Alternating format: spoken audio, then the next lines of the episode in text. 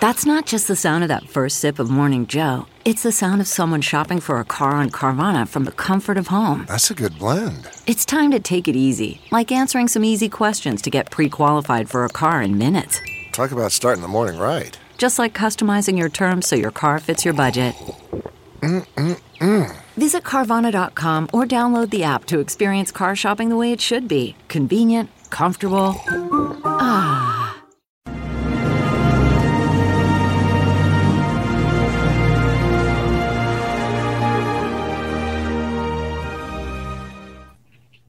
Hi, everyone. Judge Andrew Napolitano here for Judging Freedom. Today is Tuesday, September 20th, 2022.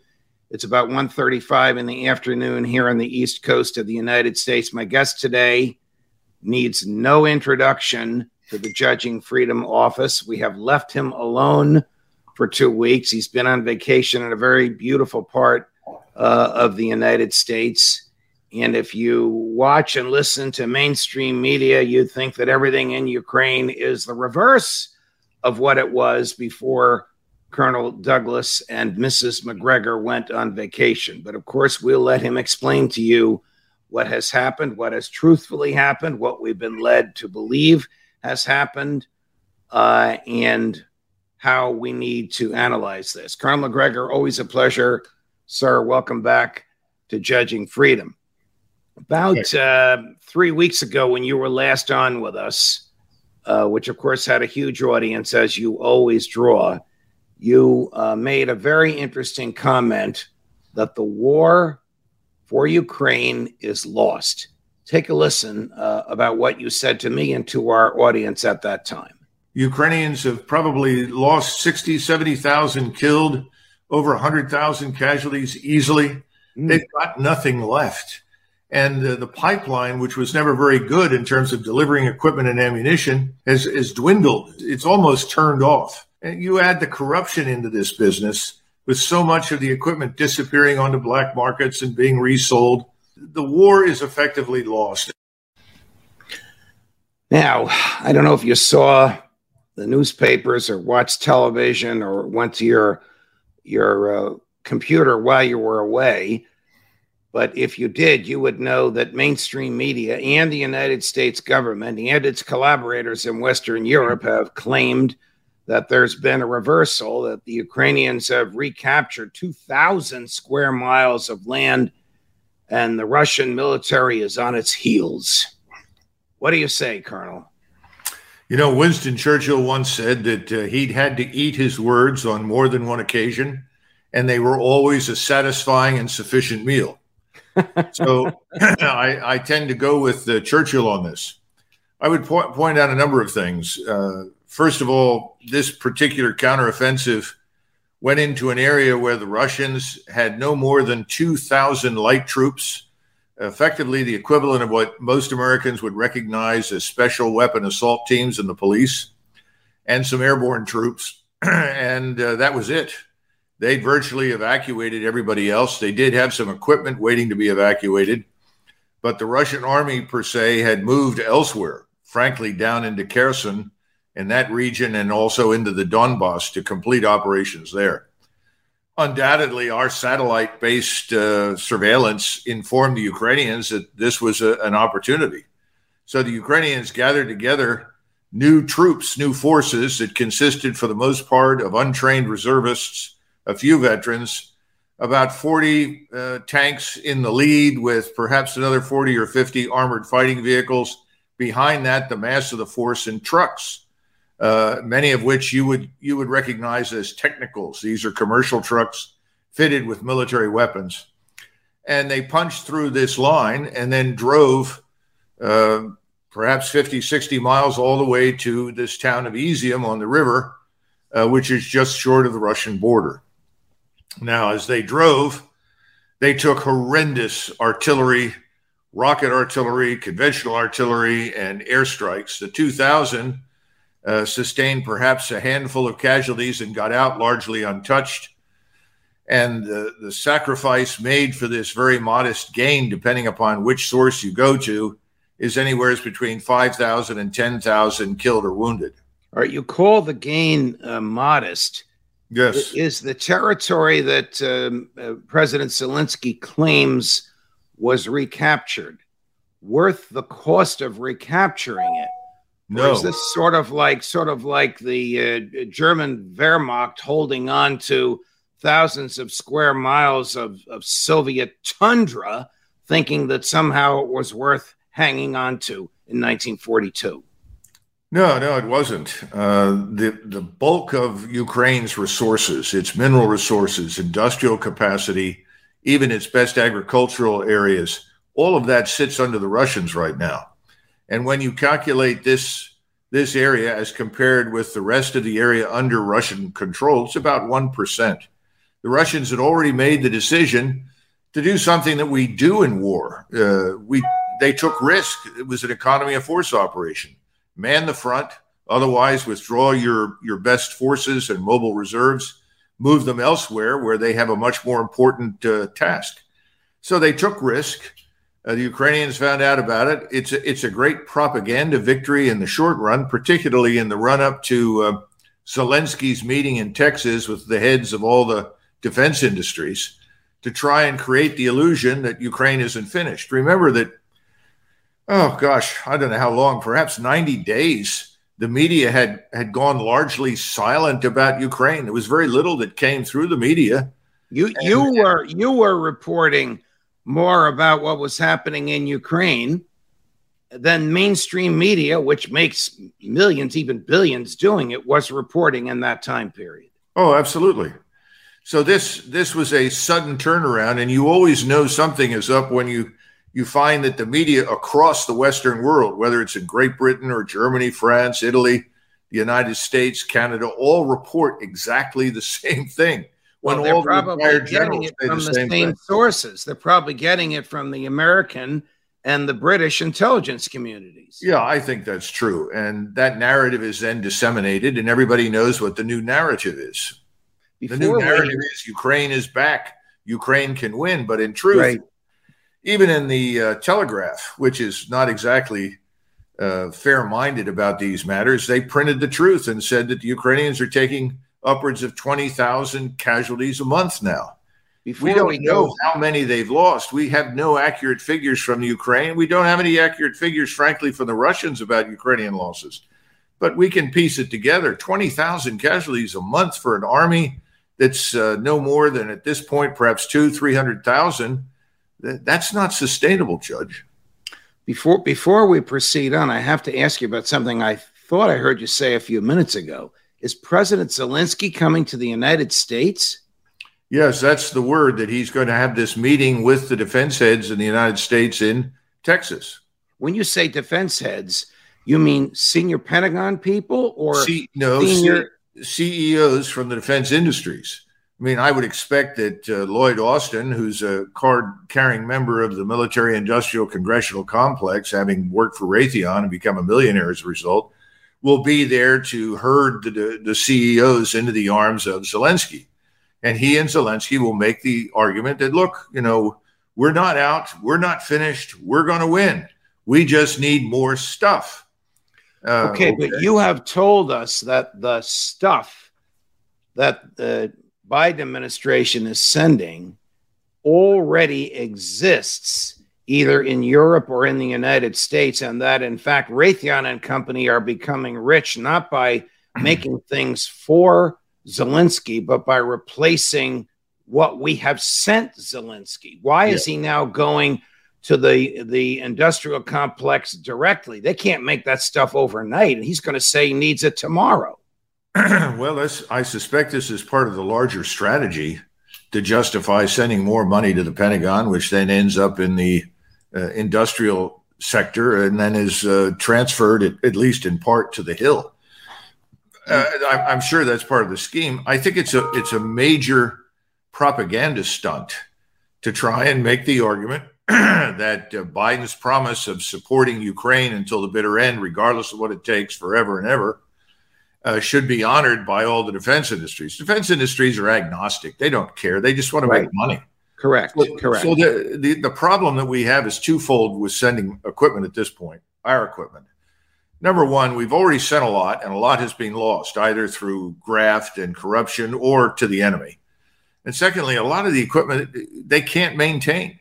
So the Ukrainians are shipping uh, pieces of equipment they regard as, as valuable, important, like the self propelled 155 millimeter guns, back to Poland to be repaired by U.S. servicemen who then ship it back into Ukraine. Uh, this is not the sort of thing that you want to get involved with because you can't fight and win a war if you can't maintain the equipment that you own.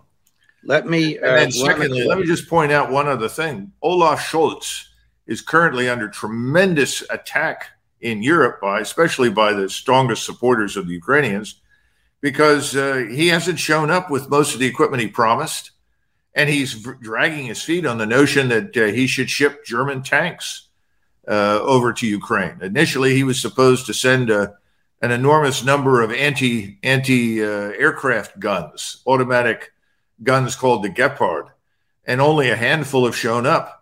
Now they want him to send Leopard tanks, and he's saying, "Look, I don't, I don't have it to send. My war stocks aren't that large. I will leave Germany defenseless." Well, we are approaching that now.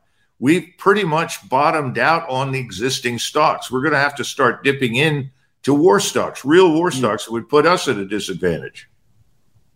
Let me run what you uh, said a few weeks ago about Russia is back. I know you believe that, and I want you to address it and supplement it with what happened in the Russian parliament earlier this week. The Russian army is back, and they are crushing the remainder of the Ukrainian defenses in the south in preparation, I think, for a strike to Odessa. And this will make Ukraine a landlocked country. And I think we're going to see something similar in the near future up in Kharkov. The strategy, I think, is very clear. Uh, let the Ukrainians impale themselves on defenses they cannot breach. And that's what's happened down in the south, in the Kherson region. And the Ukrainians lost tens of thousands of people killed and wounded down there. The hospitals are bulging I saw video from given to me uh, via the internet from people on the ground in Ukraine and Poland showing these uh, ambulances, great numbers of them, in endless convoys trying to save the wounded by moving them to Kiev because there was nothing to put them in anymore down near Kharkov and, and these other areas. Those hospitals are, are overflowing.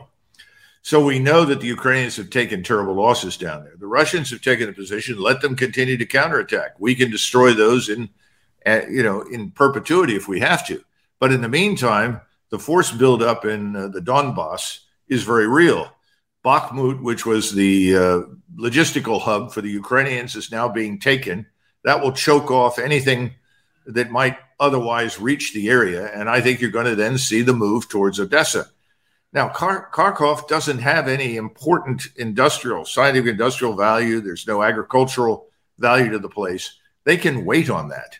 And there's something else that's coming along now. the Russian Duma passed legislation. That's the parliament. Right. That essentially provides uh, legislation to support a partial mobilization of the country and to do a number of other things, laws that make it, uh, you know, death penalty or, or life imprisonment if you avoid the draft or you avoid being serving and so forth. The Russian population was incensed by what happened in Kharkov.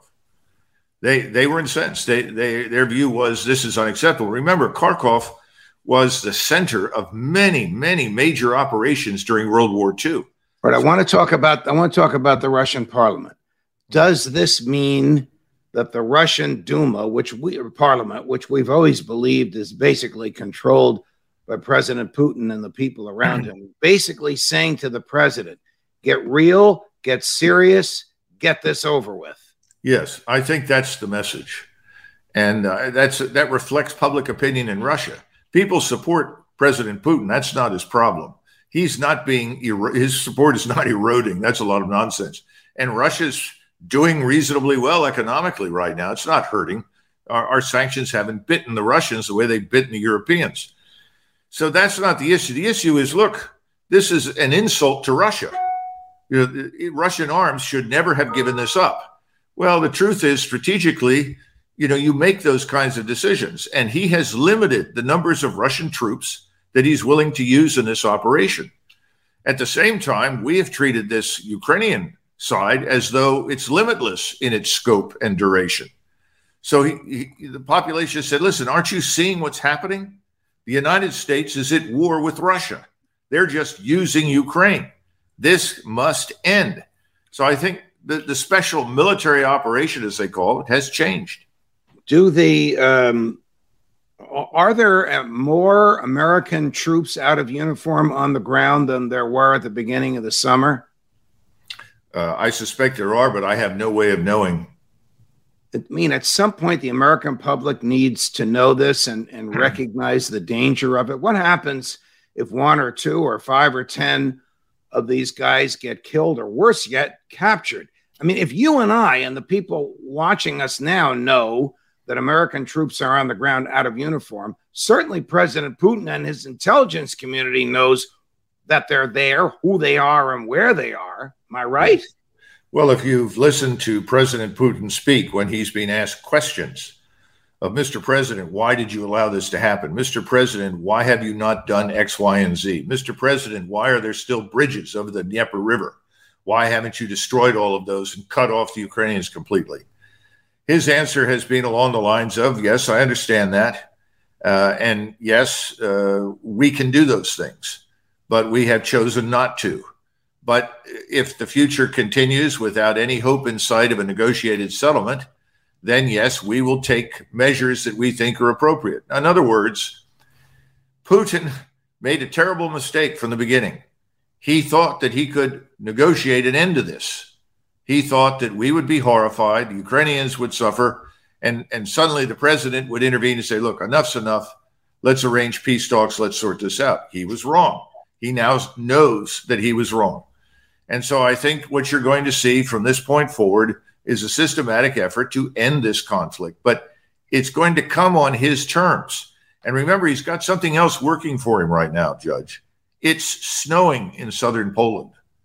It's snowing in the northern part of the Czech Republic. Winter.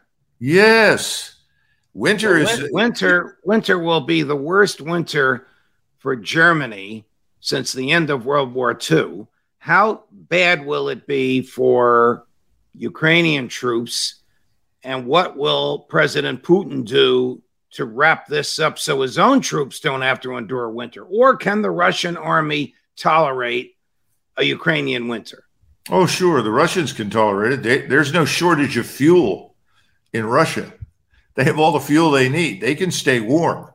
But there is no fuel coming into Ukraine that will sustain the Ukrainian operation. Where, where's the fuel going to come from? Germany? Poland? No, not they're, from they're, Germany. Yeah, they're all rationing. Everybody's rationing. They don't have the fuel for this. The populations are going to suffer, and Putin knows that. There's no reason for him to move suddenly. In other words, to suddenly say, send a million men and let's end this. No, he doesn't have to do that. He can afford to wait because remember, the other part of Putin's strategy is even though people in the West have been told otherwise, he really wants to do business with the West. He doesn't want this open ended conflict, but he's certainly not going to end it when Winter promises to provide more support for his position than perhaps anything he could do militarily at this stage. Let's go back to a question I always ask you. And I and I hope that it changes. Your answer changes over time, but I suspect it's not. What is Intel telling the Oval Office? The truth or what they think the man in the Oval, uh, Joe Biden, wants to hear? Well, first of all, I, I, did. I don't know if you or or your viewers watched uh, President Biden's interview uh, on television last night, but it was very very depressing. One cannot watch that and help but come away with the impression that Mr. Biden is not much more than a puppet. So I think Blinken and Klain in the White House and others some of whose names we know, some of whose names right. we don't. Klain is Ron Klain, who was the president's chief of staff for eight years when he was vice president and has been his chief of staff yeah. for the extent of his now nearly two year presidency. I, I think these people are actually in charge of your government and they are coordinating with the, the wealthy, influential oligarchs that, that operate in the West. Mr. Soros is certainly in the forefront of driving the train on this offensive against Russia. He's not alone, he's one of several. all of that comes together in the White House and on the Hill. And I think there are others in charge for whom nobody ever voted. And Americans don't seem to understand that. And this is another problem, Judge. You brought it up at the beginning. what struck me when I was uh, on my vacation was the complete disinterest and lack of interest in what happened in Ukraine. Nobody cared. now, that's not surprising because most Americans, most of the time, are not interested in what happens beyond the borders of their country. The problem is there are a lot of people in Washington, D.C. that take advantage of that. And that's where we are. Until Americans are having trouble finding food and fuel, until their their sources of income really begin to dry up. I don't think most Americans are going to pay much attention, and that's a problem. How long will it take the uh, newly mobilized Russian state? And I guess they're going to call this a war now rather than a special military operation after the vote in the Duma yesterday. And the vote in the Duma yesterday was nowhere in the American press this morning. At least I didn't see it. And I yeah, yeah. probably look as look at as many websites and read as many newspapers uh, as you do. How long will it take uh, the new Russian mobilization to finish this war from the Russian perspective? Whatever, however you, they define it, they don't want Kiev. You've told us that, but yeah. they they do want yeah. to bring back into their orbit that which they believe has been taken from them. Yes. Well, remember that historically, Odessa and Kharkov, that the Ukrainians call Kharkiv, are Russian speaking cities. Those are Russian cities. They're, those historically are not Ukrainian. Ukraine never had anything to do with them. So I think that the Russians remain committed to the reacquisition of those. They're now holding referendums uh, in key areas uh, under their control in southern Ukraine. These referendums will uh, result no doubt, in the, these areas joining the Russian state. This means that the, that territory is formally recognized in Moscow and by the Russian people as Russian soil. That changes the complexion of the conflict, as you point out. How soon? Again, I think that uh, there is no rush. They will mobilize some additional forces, perhaps another 30,000, 40,000, it's hard to tell. Some of those will be reservists and can be quickly placed in operation, some are not. But they're not going to rush these people into action because they've got the winter. And they're betting, and I think not unreasonably, that you're going to see a change of governments in Europe. We've seen this now coming in Italy. Italy is, people don't understand that after Germany, the next big axe swinger economically in Europe is not France, it's Italy. Right. If that government takes takes a step to the right, much as the government already did in Sweden, I think you're going to see something similar happen to Mr. Scholz and his friends. Now, are these people going to come out and say, we no longer support anything that the United States wants to do with Russia? Probably not. But I think we're going to have a much tougher time sustaining this, and there'll be pressure on us to, to come to the negotiating table. Whether or not we will, that's another matter. Now, one, one other thing that's happened recently, I just received this from Poland apparently the Polish government has announced that in view of Russia's coming referendums that will result in the annexation of the Russian territory in eastern uh, Ukraine, that they have every right to annex western Ukraine, which was part of the Polish Lithuanian Empire oh anyway. Oh boy. Well, look, you know, this is what we don't understand. This is Eastern Europe. Right. None of this has anything to do with us. Agreed. We should not be involved period, other than to help negotiate an end to the conflict. Agreed. And I have to tell you that the hundreds and hundreds of people commenting agree. And they've also said, We're happy the Colonel had a nice vacation, but we're glad he's back.